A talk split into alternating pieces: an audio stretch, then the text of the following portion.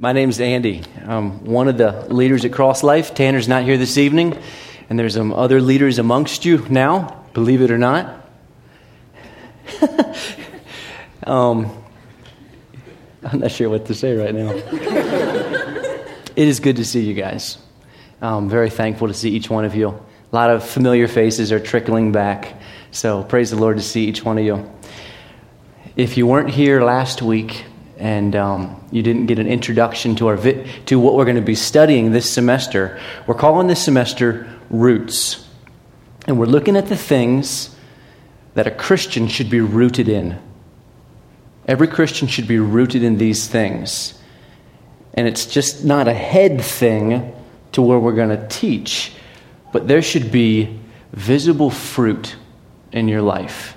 So one week we're going to talk about Tonight, we're going to talk about one of the things, a main thing, that a Christian should be rooted in.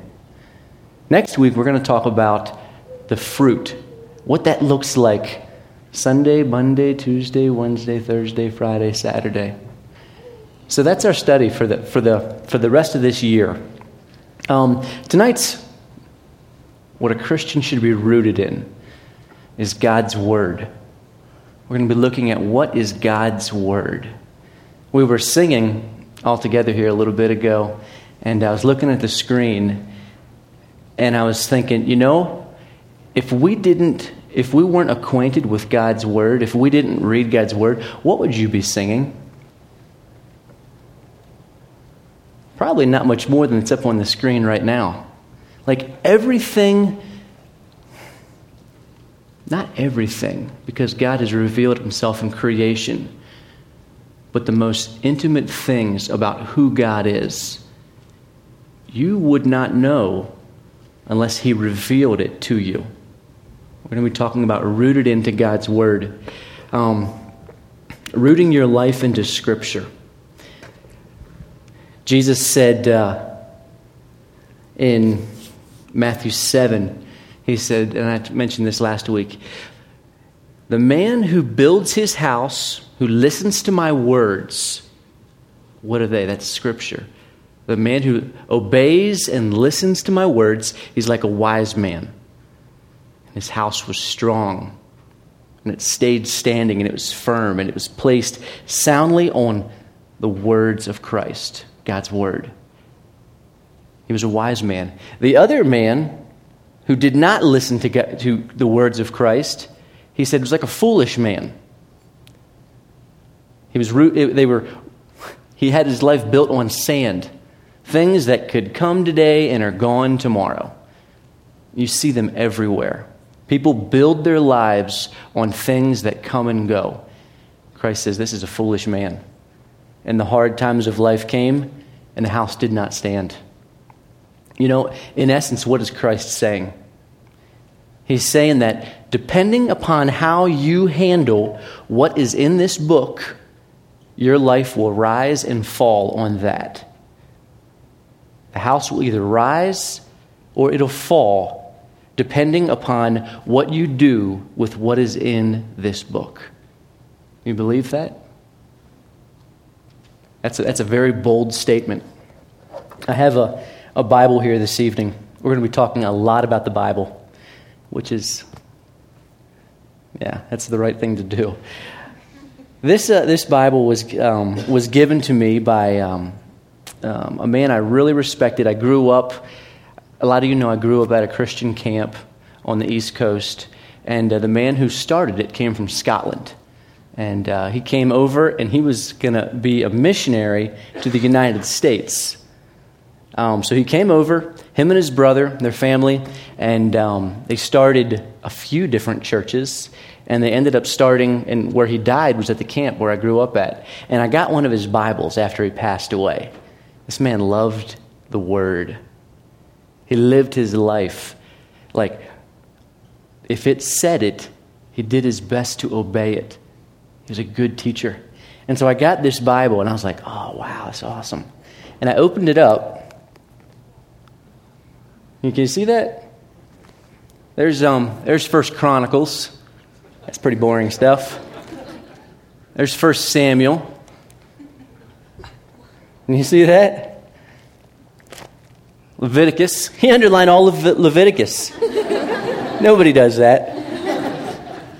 Let's just pick at random here. Psalms. It's all underlined. There's even things that are underlined that's not even there. No, it's bleeding through the page.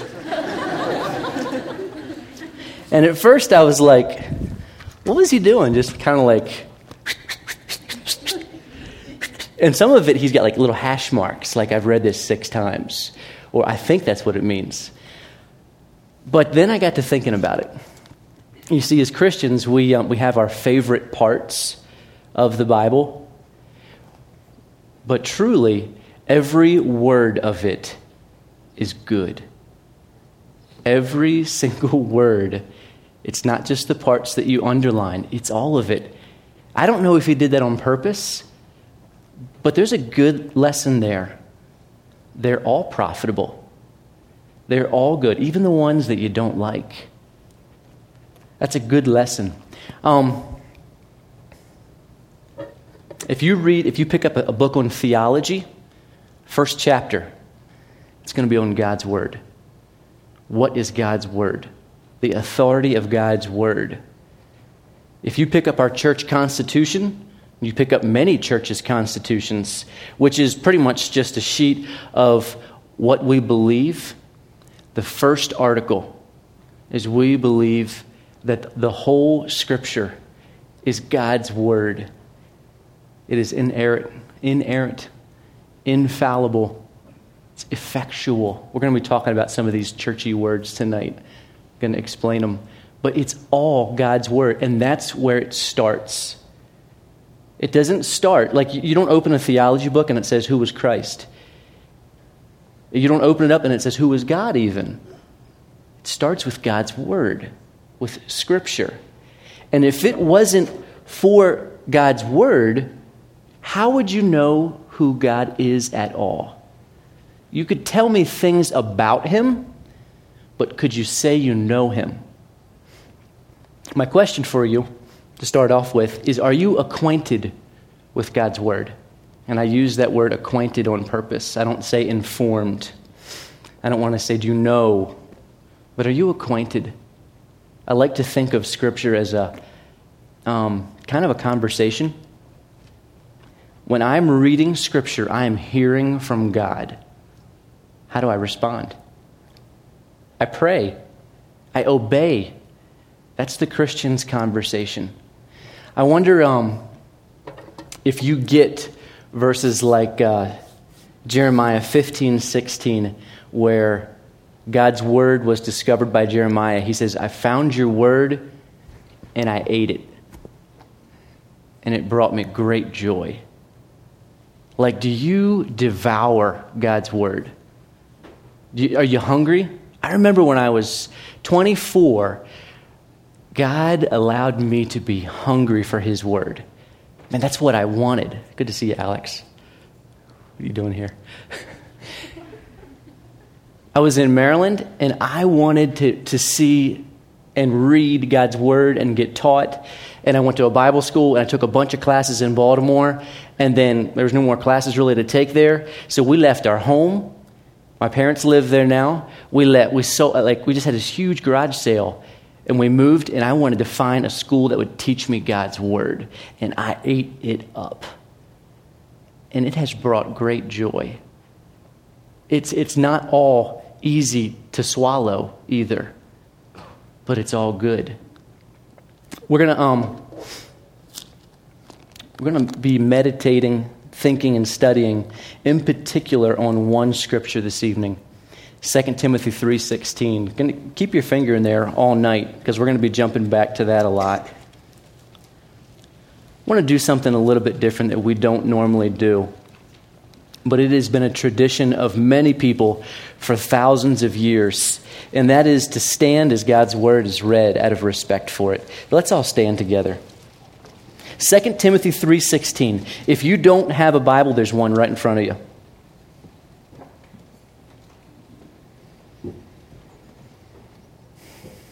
Second Timothy three sixteen says, all Scripture is given by inspiration of God and is profitable for doctrine, for reproof, for correction, for instruction in righteousness, that the man of God may be complete, thoroughly equipped for every good work. All Scripture is given by inspiration of God and is profitable for doctrine, for reproof, for correction, for instruction in righteousness, that the man of God may be complete, thoroughly equipped for every good work. One of the things that I do too many times is I jump into reading this book, jump into studying it, and I look at it like a textbook. Um, before we begin, we should pray this evening and ask that the Lord would help us. Lord, thank you for your for your words. Lord, help us not to to take them lightly. Lord, there's probably people here who maybe have never heard your word before. Would you would you teach us tonight what you have to say? Lord, thank you for being the God who speaks. Would you give me humility? Help me to stand out of the way for what you have to say, Lord. We ask these things in your name. Amen.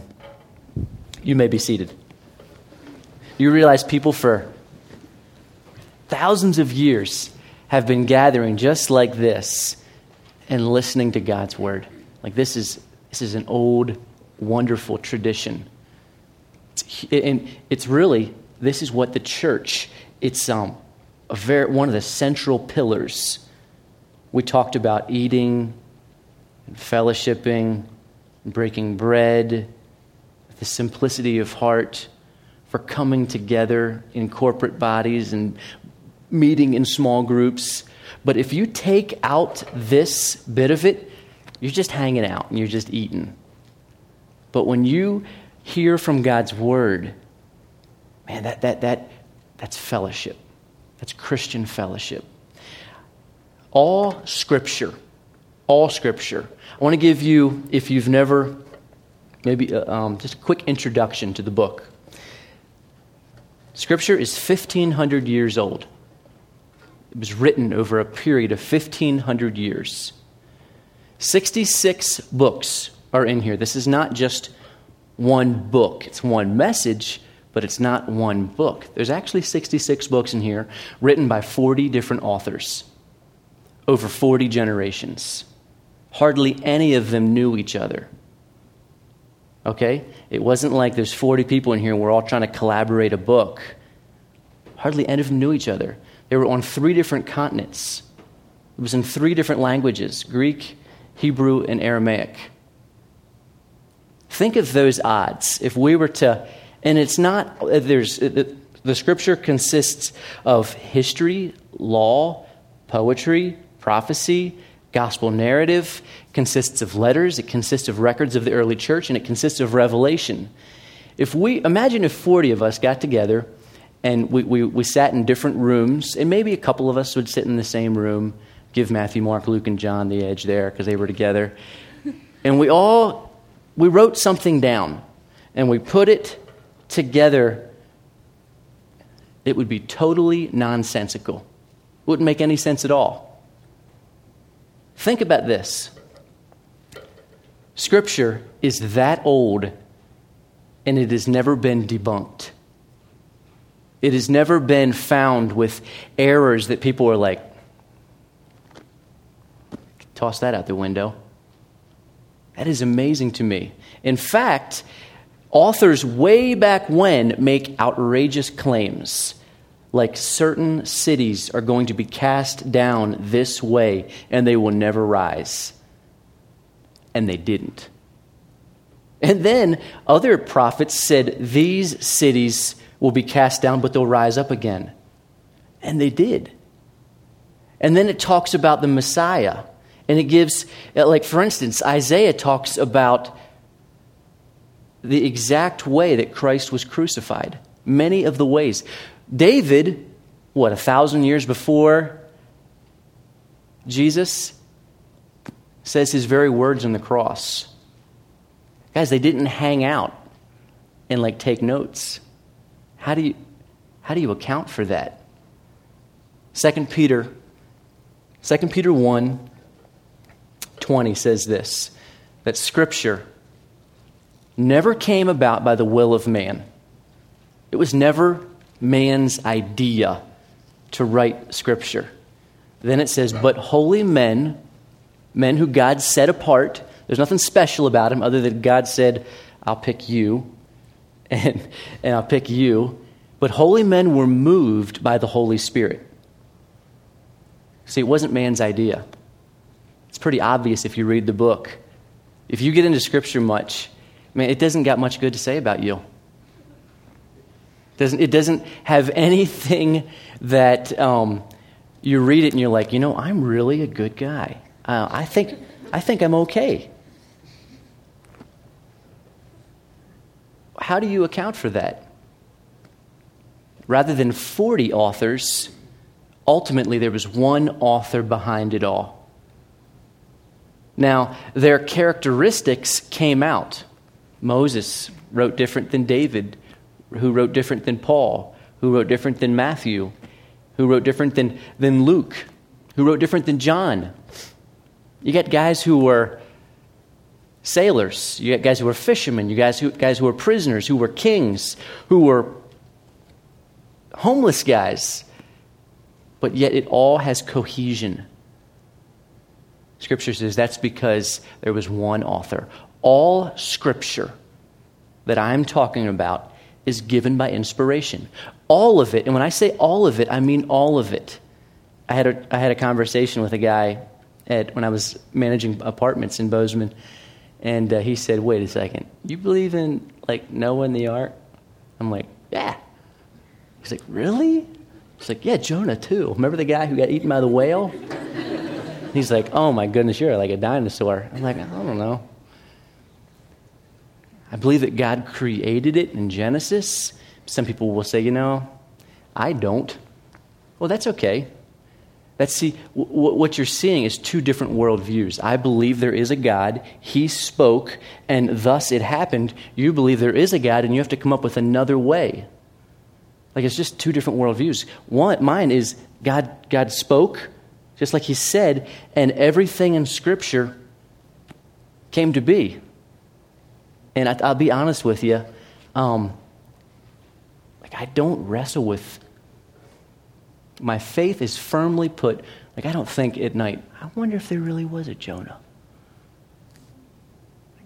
Like, I believe it with all my heart. God said it. And I've seen other things that He has said have, have come to pass. And so you either believe all of it, or you're going to wrestle with all of it.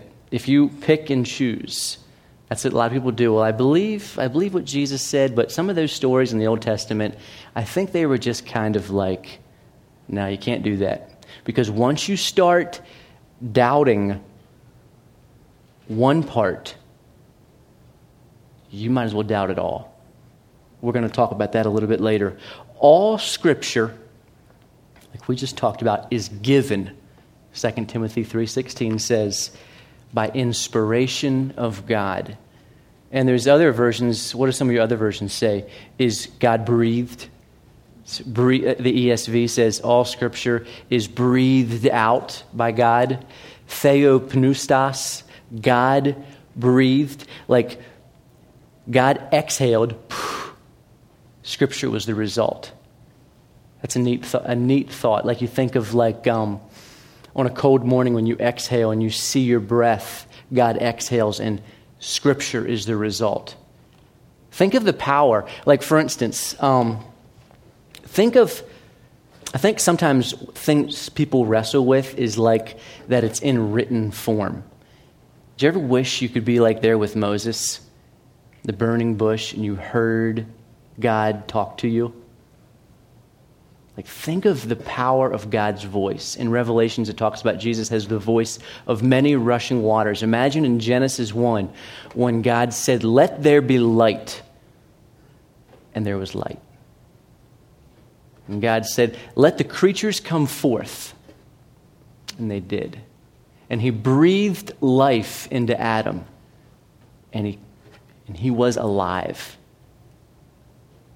Do you ever think about the power of God's word?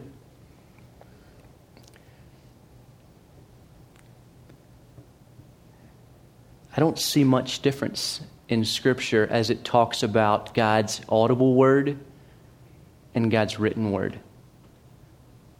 we're going to look at they're equally powerful. They're equally true.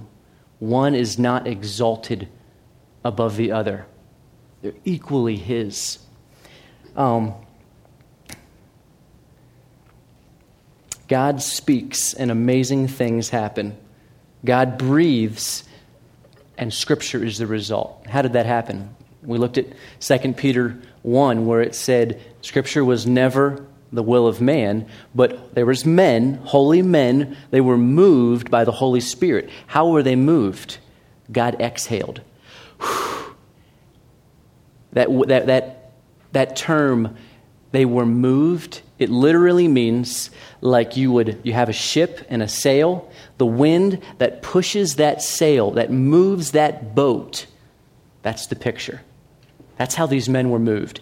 God breathes, and these men were moved. They, God used them.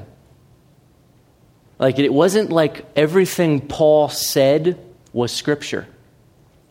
Like he wrote First and Second Corinthians, but like that morning when he got up and said, um, "Good morning," someone's like, "Oh, quick, write that down." That's Paul is inspired. In fact, do you know that I believe there's four letters to the Corinthians? First, second, third, fourth Corinthians. We have first and fourth. God in his sovereignty did not allow two and three. Are they inspired? No. They're not in Scripture. If they, what if we found them? I was thinking about this. What if some, we found them like in the caves? Would they? Would we tuck them in Scripture? Nope. Would they disagree with Scripture? Nope. You see, how Scripture happened was it was God's desire, theopneustos, he breathed out, and men were inspired to write, and they did. And it looks different ways throughout Scripture. Hebrews one, one through two talks about, in the past, God spoke in many and various ways. He spoke through the prophets. What did he reveal in the Old Testament? He revealed his character, who God is. That's what he revealed in the Old Testament, what God was doing. But in these last days, he has spoken through, uh, to us by his Son, Jesus Christ. So what you have there is you have a division of Old Testament and New Testament. In the past, God spoke through the prophets. For example, um, Genesis, let me see here, Deuteronomy twenty-seven eight. God says, write these things down upon a stone plainly. Man, I like that. Like, like Scripture isn't mysterious as to where you can't get it. He says, I want you to write these down, and I want you to write them down plainly.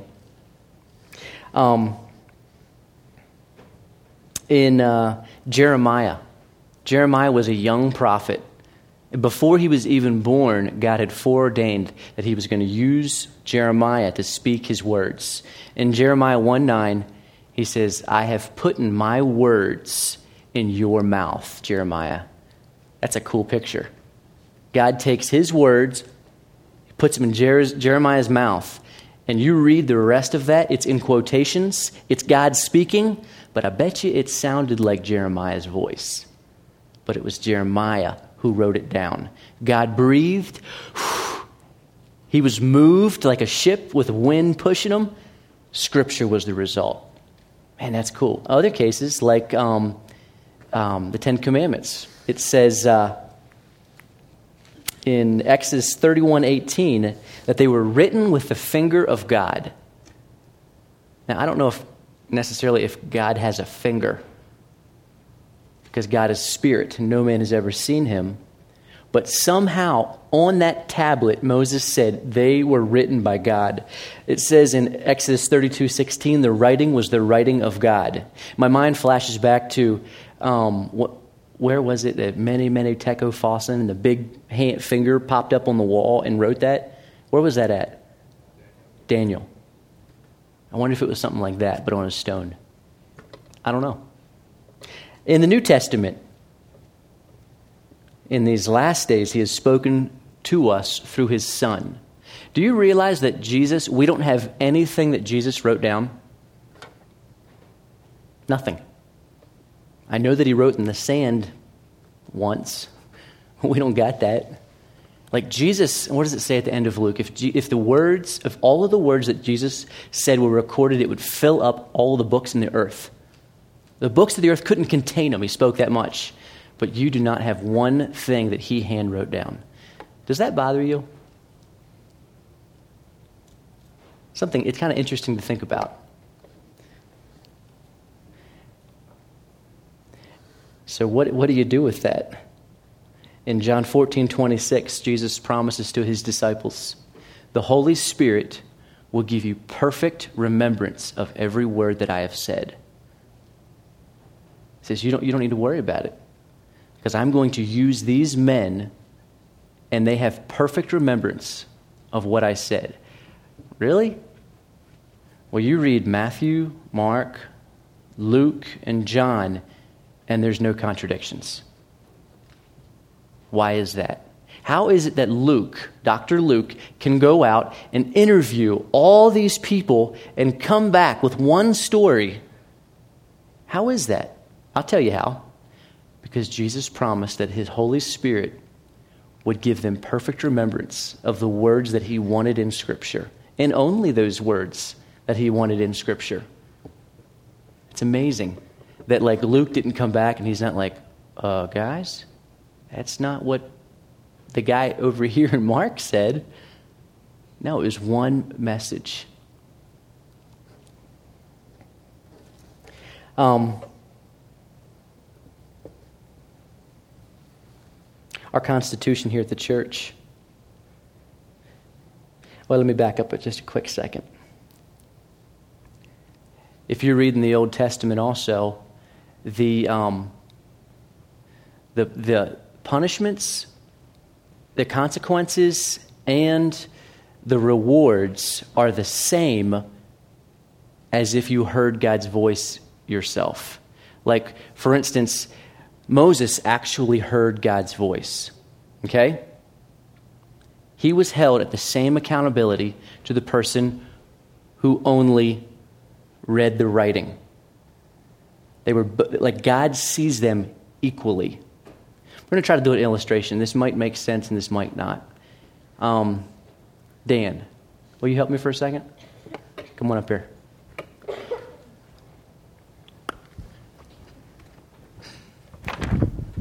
I need this paper for later. Dan is my good friend.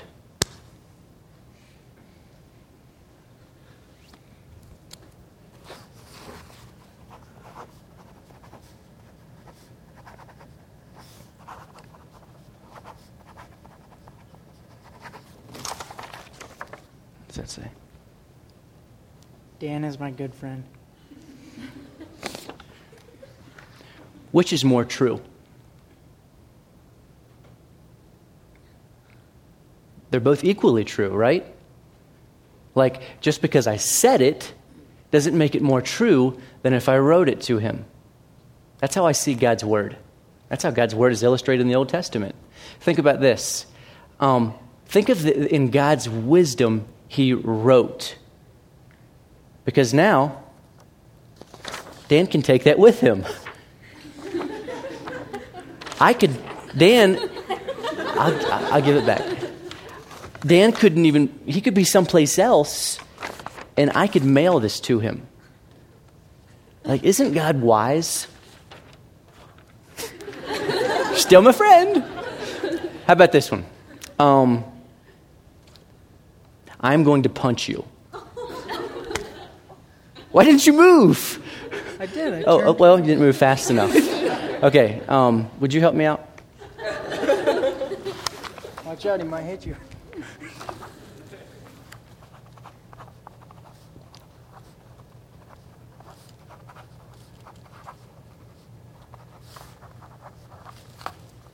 Oops.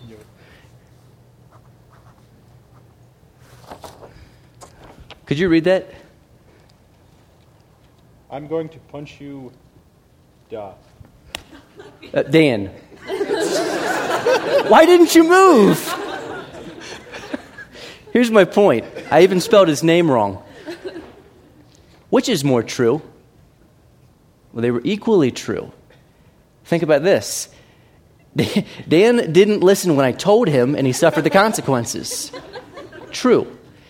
Dan heard the writing that I gave him, and he still didn't listen, and he still suffered the consequences. I spelled his name wrong. But you know what? It's still true. See, we here's my point. We don't have any of the original manuscripts of Scripture at all. They've been, we have copies and copies of copies and copies of copies of copies. We have twenty thousand different... You guys can sit down. Keep it. Do you want the um, punching one or the friend one? Friend one. Okay. We have copies of copies, twenty thousand copies. And what, what they do is people get together and they compare them. And the truth is totally contained. Now, is there spelling mistakes? Well, we don't have any of the original manuscripts. But the ones that we do have, there might be a spelling mistake. In fact, I think the Lord's Prayer, our Father who art in heaven, hallowed be thy name, thy kingdom come, thy will be done. Mm-hmm. The last section of it, and lead us not to... For thine is the kingdom and the glory and the power forever, amen. A lot of the manuscripts don't have it. But is it true? Yes, it is true. It is not contrary to anything. You see, what we believe about Scripture in that its original autographs, the original manuscripts, they're flawless. The copies of copies and copies, God in His sovereignty maintained them. The truth is maintained. And even though I spelled your name wrong, Dan, he suffered the consequences as if God spoke to, as if Andy spoke to him himself. Does that make sense? That's how I see God's Word. That's how God's Word defines itself. Um, let's keep moving. Let me just read a part out of, our, out of Grace Bible Church's Constitution. God uses the experiences, the feelings, and thinking of the human author, and the end result, however, is just as accurate as if God Himself had taken up the pen. Hence, the Scriptures were inspired or breathed out of God, and the authors were in. Although the authors were fallible men, they made mistakes. What they wrote was without error. How do you know that? Because Scripture was never the will of man. But holy men were moved by the Holy Spirit. How were they moved? Theopneustos. God breathed and He inspired them. He moved them. It was His will, not theirs. Let's keep talking. If Scripture, then, is God's Word, if it is, um, all Scripture is given by inspiration. Let's think about that word just for a second there, given. Man, we take God's Word for granted a lot. But Scripture was God's idea. Like, He didn't have to speak. He didn't have to reveal Himself. He chose to. Man, I, I need to remember that word a lot, that Scripture was given. It was given by inspiration of God. In a lot of ways, it's a, it, it is it is a gift. Praise the Lord that He revealed Himself through Scripture. All Scripture is given by inspiration. What are the implications of that? Let me read a verse to you that I read this. I'm going to go ahead and just look it up and read it to you. It's um, Psalms one thirty-eight two. This is a good one to underline. Psalms one thirty-eight two blew my mind when I first read it. Check this out.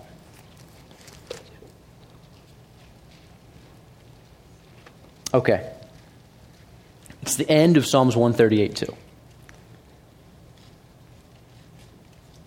Ah, let's read the whole thing.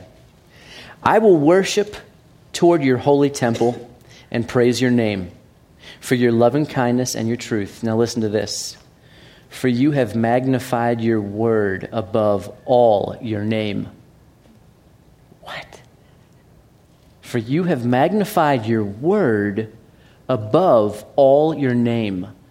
Do you know what the name of God is? It's his character. It's his identification. It's how he's known. God says that he magnifies his word, not the, not the paper that you're holding in your hand, but what's inside it, the message in it. He magnifies it higher than his own name. That is incredible. That's God's view of Scripture. He thinks and he magnifies it higher than his own name. How high do you think of Scripture? So if this is God's God's word, and God is perfect, the first word I'd like to talk about is it's infallible. Infallible. What does that mean? It means that it does not fail. It's trustworthy. You can depend upon it. This is, a, I just took this out of a theology book. This is a definition of infallible. Scripture is not able to lead astray in matters of faith. Scripture is, it's incapable in leading you astray of matters of faith. Why is that? It's because it's according to God's character. See, when you start to doubt Scripture and you start to think, and I know I've done this before, like you'll read Scripture and be like, man, I don't know about that. That sounds hard. Do I have to obey that? Maybe God didn't mean that. It's infallible. You can trust it. It will not lead you astray. When you start to doubt that, you know what you're doubting? You're doubting who God is, his name. For instance, in um,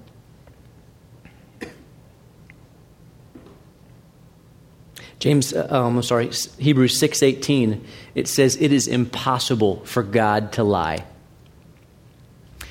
It's something he cannot do. He can't lie. It's against his nature. But if we believe that God's word is fallible and it could lead you astray, and that not all of it is trustworthy, if you doubt his word, you doubt the one who spoke it. James one seventeen says, and it's talking of God, it says, there is no variation or shadow of turning. What does that mean? It means that God is always the same. He's constant and steady. He's not one way one day, and then he'll trick you, and he's over here the next day. Like, he's steady.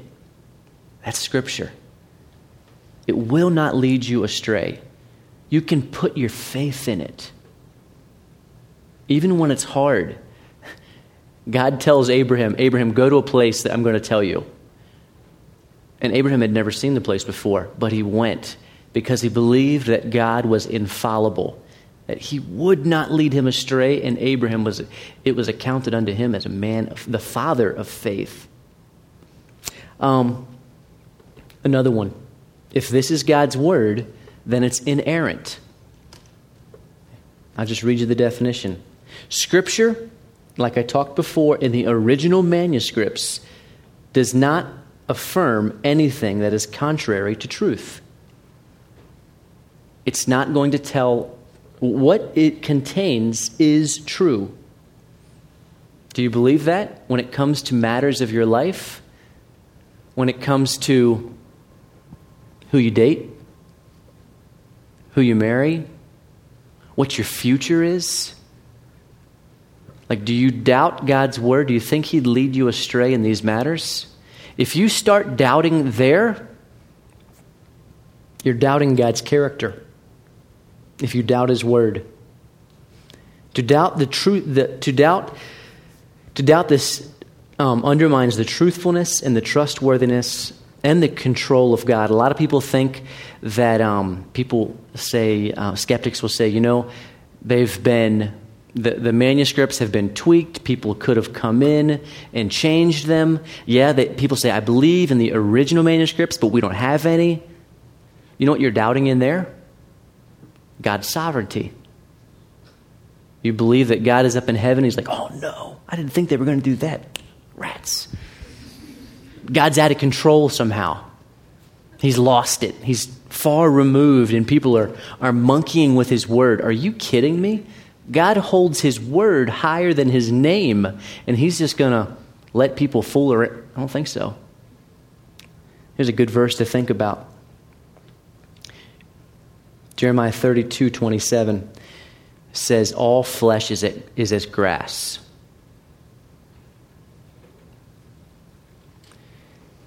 I need to just read it. The end of it says, is there anything too hard for God to do? I'm going to I'm going to find it real quick and read it to you.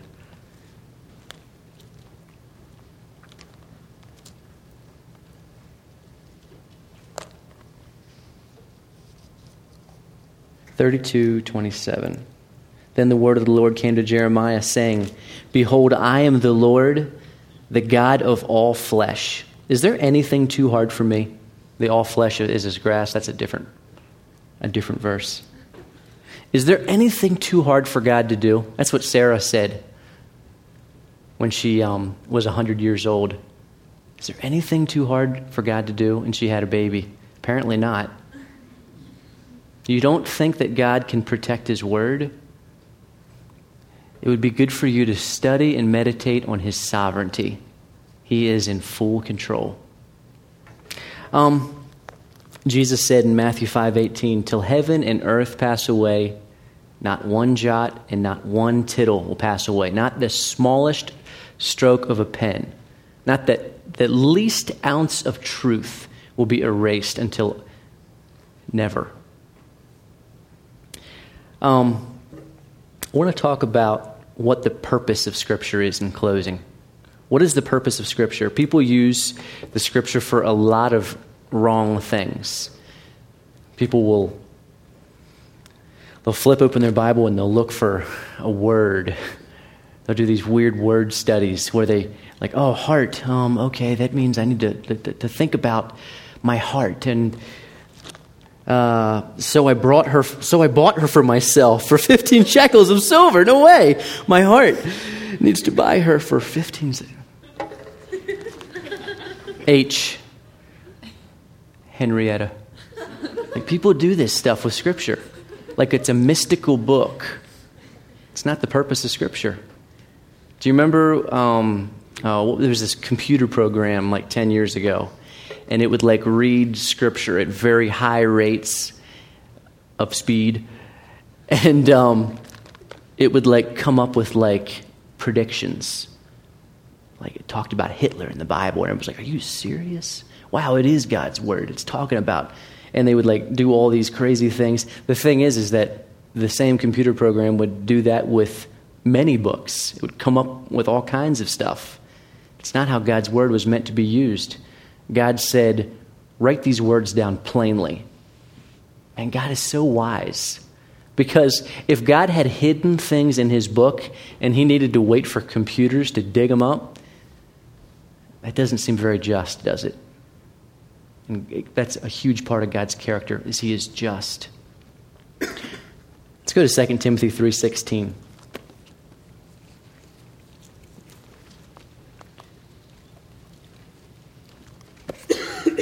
The purpose of Scripture. We've already talked a little bit as God reveals himself.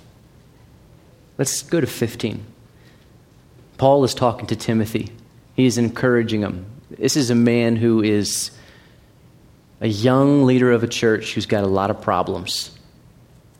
And he's encouraging him in the Word of God. And he says, um, and that from childhood you have known the Holy Scriptures, which are able to make you wise for salvation through faith which is in Christ Jesus. This is the pur- is, is one of the huge purposes of, sal- of the, the Scriptures. They are able to make you wise for salvation. I used to think it would be so cool to like see a miracle. Like, wouldn't it be cool if like, um, I don't know, it's like a broken arm that got magically fixed, or or um, somebody rose from the dead, or I don't know, some sort of crazy miracle. I just thought Jesus. Well, I'm not. I'm not going to go there. purpose of Scripture is even more miraculous than that. Through what Jesus Christ did on the cross, that you read in Scripture, through that gospel that is found in Scripture, one of the most amazing miracles happens. What is that? A dead man who is hating God and is running as fast and as hard as he can away from God because he wants control of his life, changes his mind. What do you mean? God takes a dead man and he makes him alive. He takes a man who is blind and he lets him see. I talked to a fella two days ago who just received the Lord. And um, he said, man, Andy, it's like uh, Paul when the scales fell off my eyes and all of a sudden, like I've, I've seen the Bible for a long time, but he said, it's like the scales falling off my eyes. And I'm reading things and man, God is so good. I've. That's what God does. He gives you a, a new, he converts your mind. He renews your mind. He, he changes your heart's desires. It changes the taste buds of your heart. Imagine like you hate, now you love pizza. And you've loved pizza your whole life. And tonight we go out and have pizza and you're like, this is terrible. What is this stuff? See, that's what God does with sin. Man, you loved sin. Loved it before you came to Christ. You were okay with it and you actually sought it out more. You went to find things that were dark and evil and pleased you. And then God changes your taste buds. And you go out and you eat that pizza and you're like, I hate this. Why, Lord? It's like Paul said, I know what I want to do and I'm I, and I go back to this and I hate it. Your heart has a whole new desire. You still wrestle in the flesh, but a Christian hates sin. That is amazing. That's what God's word does. Changes your mind. He renews your mind. And he makes you fit for eternity. You thought only of yourself. Now you can think of nothing else but how can I use what God has given me, not to bring me glory, but to give him glory. This guy is a, he's an elk guide. And um, he's like, man, all I wanted to do, Andy, was like train horses and go out in the wilderness. And he's like, now I'm out in the wilderness and I'm still training horses. But where I used to get angry, the Lord's taken the anger away. Ain't that cool? Like he's training horses, but the Lord's getting glory because he's a new man. And instead of just looking for elk, out there in the in the in the Bob Marshall, he's like, man, God has made a beautiful creation. We are so blessed to go out and hunt it down. Totally different. Scriptures make you wise for salvation. Second Timothy three sixteen.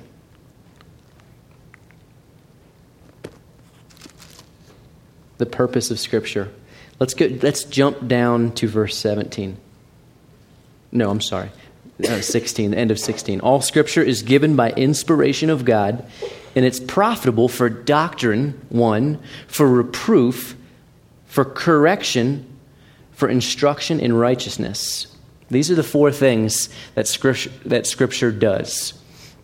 The first thing is that Scripture is a teacher. It teaches you. It's a good teacher.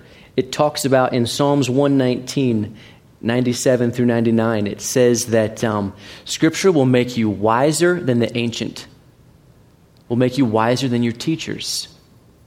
And that's not to puff you up. But Scripture is such a teacher that if, and, and there's wisdom that's floating around all the time. People will say, you know, this is how to make, this is how to build your bank account. This is how to get good grades. This is how to, this is your future. And you know what? There's a lot of wisdom to it, but God gives you true wisdom. Think of the wisest man you know. If he is turned his back on God, God says, you're a fool. Don't you know this very night I could take your life from you? Scripture says that if you heed God's word, You are wiser than the ancient. You're wiser than your teachers. It's able to give you true wisdom. Where's true wisdom found? Colossians says that all the wisdom in Godhead is found in Jesus Christ. You're able to, to become wise. True wisdom. What else is it? Um, oh, I, I love this verse. Go, go to First Corinthians two. This is another one of those ones that you should think about quite a bit. First Corinthians two, thirteen.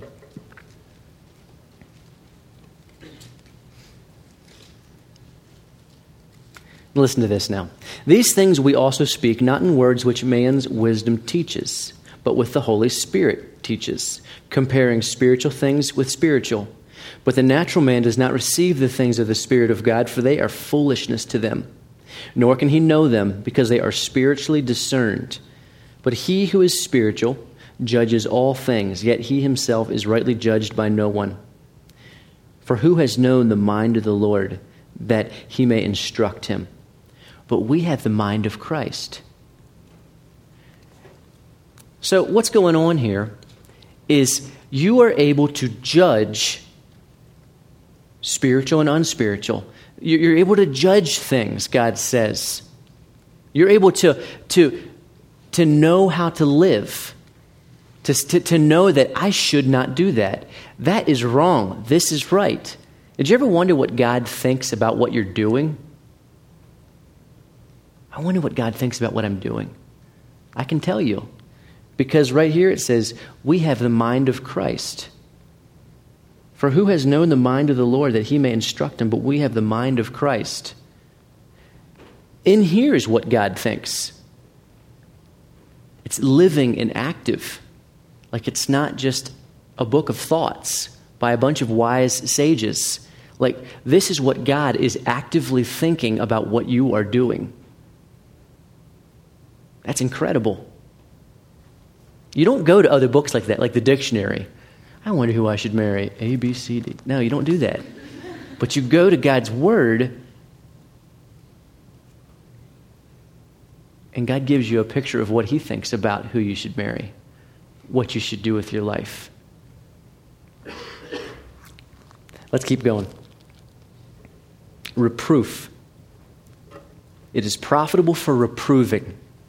The word reproving means to test whether you're doing something right or wrong, whether it's good or it's bad. Some people will say, you know, if you, how do you know about, like, like maybe you should read the Quran and the Book of Mormon, and you should also read the, the Torah, and you should also read the Bible, and you should also read all these books. Do you know that would take you a lifetime and you still would not have the ability to compare all these books and reprove them and say, this one's good, this one's bad? You couldn't do it. It'd be a great way to waste your time. Do you know how counterfeiters, they train people to discover counterfeit money? They don't go out and say, this is counterfeit, this is counterfeit, this is counterfeit, because new counterfeits are coming up all the time. It's the same in religions. Religions are coming up all the time. People are creating religions all the time. It would take you a lifetime to discover all of them. How they train a person to discover a counterfeit is they look at a one dollar bill, and they look at it, and they look at it, and they look at it, and they look at it, until they know it inside and out. And someone comes along with a counterfeit, and they know it because they've seen the truth. And you read this book, and you get acquainted with God's thoughts. And someone will come up to you, and they'll say, what do you think about this? And right away, you're like, that's works righteousness. I know that because God says that that is an abomination to him. There is nothing I can do. My works are as filthy rags. No, that's wrong. I don't need to read any more of it. Why? Because God's word, is rep- it reproves if you know it. Okay? Let's move on. Um, not only does it tell you what's wrong, and it'll do this in your life too. You ever felt conviction? God's word reproves you and you know that what you're doing is wrong. The word correction, it's profitable for correction, literally means to restore to an upright position. You're like this, and God's word says you're all bent over. You're sinful. What you're doing is wrong. It doesn't just like love you and leave you. It says, I'm going to teach you how to stand up straight. It corrects you. That's in the heart of God. Not to just point out, man, you screwed up. Yeah, you did. But I'm going to show you how to how to correct, to, to live corrected. Um, how does it do that? Remember Hebrews four twelve?